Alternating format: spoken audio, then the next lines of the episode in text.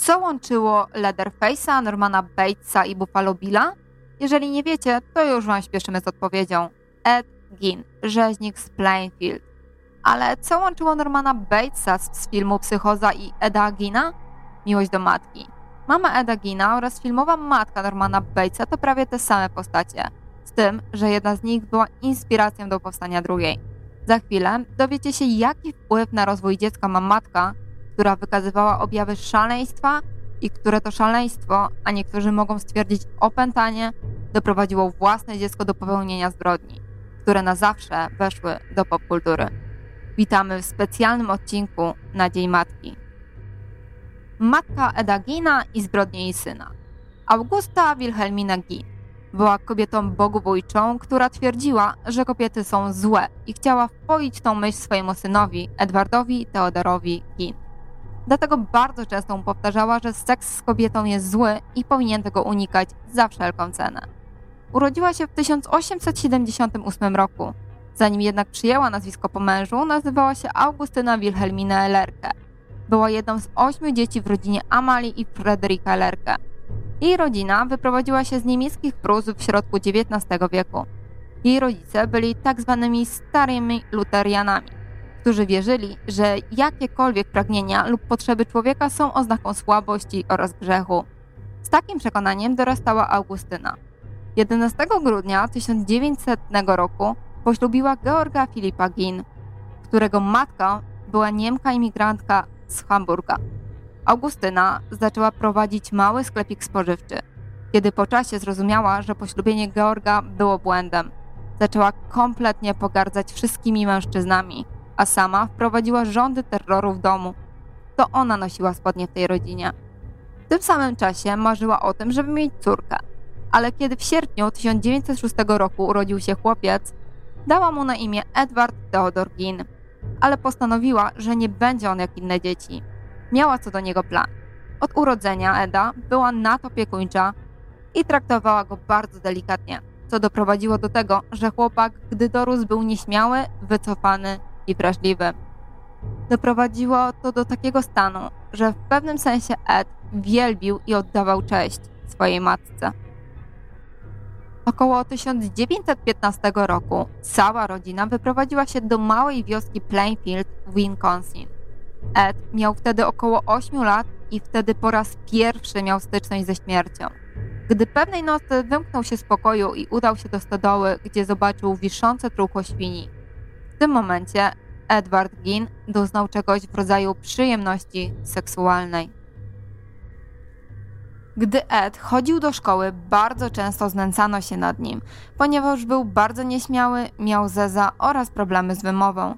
Kiedy Ed próbował się z kimś zaprzyjaźnić, jego matka zawsze powtarzała, że ta osoba jest ze złej rodziny i ma przestać się z nimi zadawać, jeżeli nie chce zostać takim nieudacznikiem jak jego ojciec.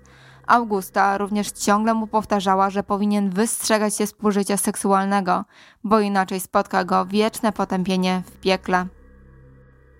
Psychologowie twierdzą, że Ed bardzo wątpił w swoje męstwo i był zindoktrynowany, wierząc, że mężczyźni są słabsi od kobiet, i on sam miał myśli o tym, żeby stać się tak silną kobietą jak jego matka.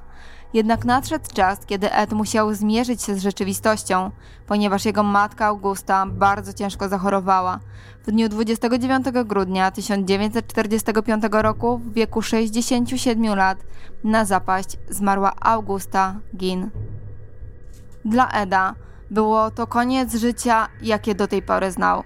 Prawdopodobnie zmarła jedyna osoba, która naprawdę go kochała i która trzymała w ryzach jego zapędy do rabowania grobów z ciał i przerabiania ich na różnego rodzaju meble, elementy wyposażenia domów, takie jak lampy, wisiorki, kamizelki. I w ten oto sposób Ed Gein stał się jednym z najbardziej przerażających, niepokojących seryjnych morderców współczesnej historii. 18 miesięcy po śmierci matki odkopał jej grób, odciął jej głowę i przy pomocy tego, co nauczył się z książek, sprawił, że jej głowa się skurczyła. Po tym incydencie było jeszcze wiele innych takich przypadków odkopywania grobów, wyciągania ciał i przerabiania skóry na różnego rodzaju kamizelki do noszenia. Nie powiemy wam o tym wszystkim, bo jest to w pewien sposób bardzo nieprzyjemne dla nas. Wtedy nastąpił przełom. W grudniu 1954 roku zaginęła właścicielka pubu w Plainfield, Mary Hogan, która była postawną kobietą. Każdy ją szanował, bo wiedział, że Mary potrafi użyć odpowiedniego języka, aby ustawić sobie ludzi w swoim pubie. Policja znalazła na miejscu zbrodni plamy krwi na podłodze. Kiedy jeden z lokalnych mieszkańców zapytał Eda, czy nie wie, gdzie jest Mary, ten odpowiedział: Tak wiem, jest w moim domu. Ten myślał, że Ed tylko żartuje i jakoś nie powiązał faktów, bo kto mógłby się spodziewać, że Edek może mieć coś z tym wspólnego, prawda? Następną zaginioną była Bernice Warden, która zaginęła 15 listopada 1957 roku. Prowadziła ona sklep z zamrażarkami, który przejęła po zmarłym mężu. Co dziwne, bardzo częstym gościem w sklepie według lokalnych mieszkańców był Ed Gein. Gin został znaleziony i aresztowany pod zarzutem zabójstwa Bernice, ponieważ był ostatnim, który widział ją żywą. Na początku Ed nie chciał nic mówić policji, ale w końcu się przełamał i przyznał się do zabójstwa Mary Hogan i Bernice Warden strzałem w tył głowy. Ed przyznał się też, że wieczorami chodził na cmentarz i tańczył w pełni księżyca ubrany w damskie ubrania.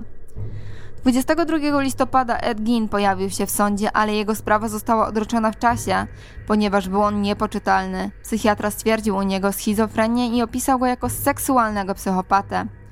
Gein spędził 10 lat w szpitalu psychiatrycznym. Uważano, że bardzo dobrze sobie radzi z małymi epizodami w pełni księżyca, kiedy zaczął wykazywać dziwne zachowania. W 1978 roku został przeniesiony do więzienia w Wisconsin w mieście Madison, które jest stolicą stanu. W wieku 78 lat zachorował na demencję, raka i miał problemy z oddychaniem. Zmarł. O trzeciej rano 27 lipca 1984 roku Gin spoczął na cmentarzu obok swojej matki, tak jak sobie życzył.